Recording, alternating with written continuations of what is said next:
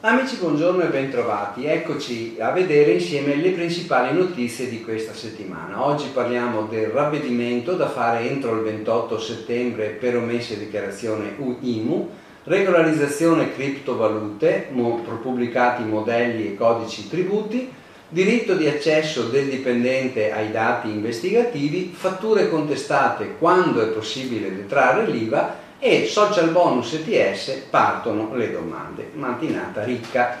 Ravvedimento entro il ventotto settembre per omesse dichiarazione I M U. Si avvicina il termine entro il quale i contribuenti che non hanno trasmesso entro il trenta giugno le dichiarazioni I M U o I M U E N C per gli anni ventuno e ventidue possono sanare l'irregolarità. All'I M U è infatti applicabile l'istituto del ravvedimento, che consente di rimediare presentando la dichiarazione entro novanta giorni dal termine, versando la sanzione minima ridotta a un decimo. In questo caso il termine scade il ventotto settembre prossimo. Attenzione che per quest'anno la dichiarazione I M U duemilaventitré relativa al duemilaventidue si è accavallata con quella del duemilaventuno, il cui termine di presentazione è stato prorogato dal decreto milleproroghe dal trentuno dicembre duemilaventidue al trenta giugno duemilaventitré. Regolarizzazione criptovalute. Col provvedimento sette agosto del duemilaventitré è stato approvato il modello con istruzioni per regolarizzare le criptovalute possedute al trentuno dicembre duemilaventuno, come previsto dalla legge di bilancio. La richiesta può essere presentata da persone fisiche, enti non commerciali, società residenti in Italia che intendono regolarizzare l'omessa compilazione anche parziale del quadro R W in relazione alle criptovalute detenute fino al trentuno dicembre duemilaventuno, versando sanzioni nella misura ridotta pari allo zero virgola cinque per ciascun anno del valore e l'omessa dichiarazione anche parziale dei redditi realizzati nel periodo di riferimento col versamento di un'imposta sostitutiva nella misura del tre virgola cinque per cento del valore delle criptoattività detenute.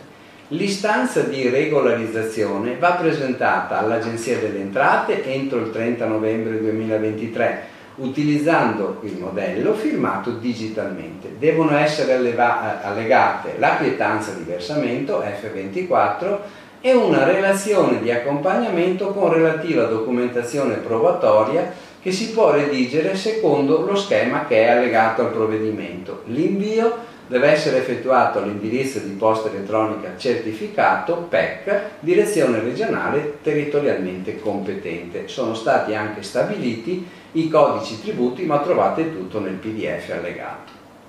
Licenziamento di un dipendente. Ha il diritto di accesso ai dati investigativi. Con un provvedimento del sei luglio il garante della privacy ha ribadito che il dipendente licenziato dal datore di lavoro per una contestazione disciplinare basata su informazioni raccolte da un'agenzia investigativa ha diritto di conoscere in dettaglio i dati utilizzati dal datore di lavoro. Nel caso specifico il dipendente non era stato messo a conoscenza dell'indagine e gli era stata negata qualsiasi informazione anche dopo le sue richieste in seguito all'impugnativa del licenziamento. Il garante afferma che l'azienda aveva invece l'obbligo di mettere subito a disposizione il lavoratore a conoscenza dei dati raccolti con le investigazioni, in quanto tutti potevano essere utilizzati per l'esercizio del diritto di difesa. Per questa violazione è stata quindi irrogata all'azienda una sanzione di diecimila euro.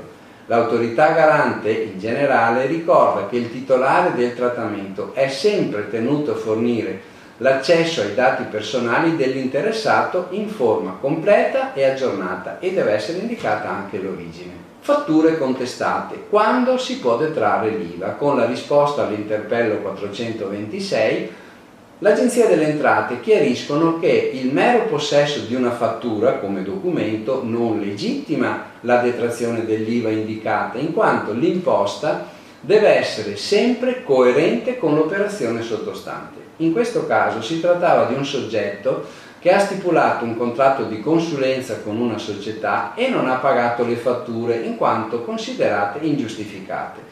Dopo aver chiesto inutilmente l'emissione di note di credito, si è instaurato un contenzioso che ha portato a una transazione. In risposta a interpello, l'Agenzia conferma che non è possibile la detrazione dell'I V A per le fatture emesse, ricordando che l'articolo diciannove del decreto I V A autorizza un soggetto passivo a detrarre l'I V A dovuta o assolta solo se c'è corrispondenza tra il valore del bene o della prestazione ricevuti e il rispettivo dovuto a cui corrisponde l'I V A.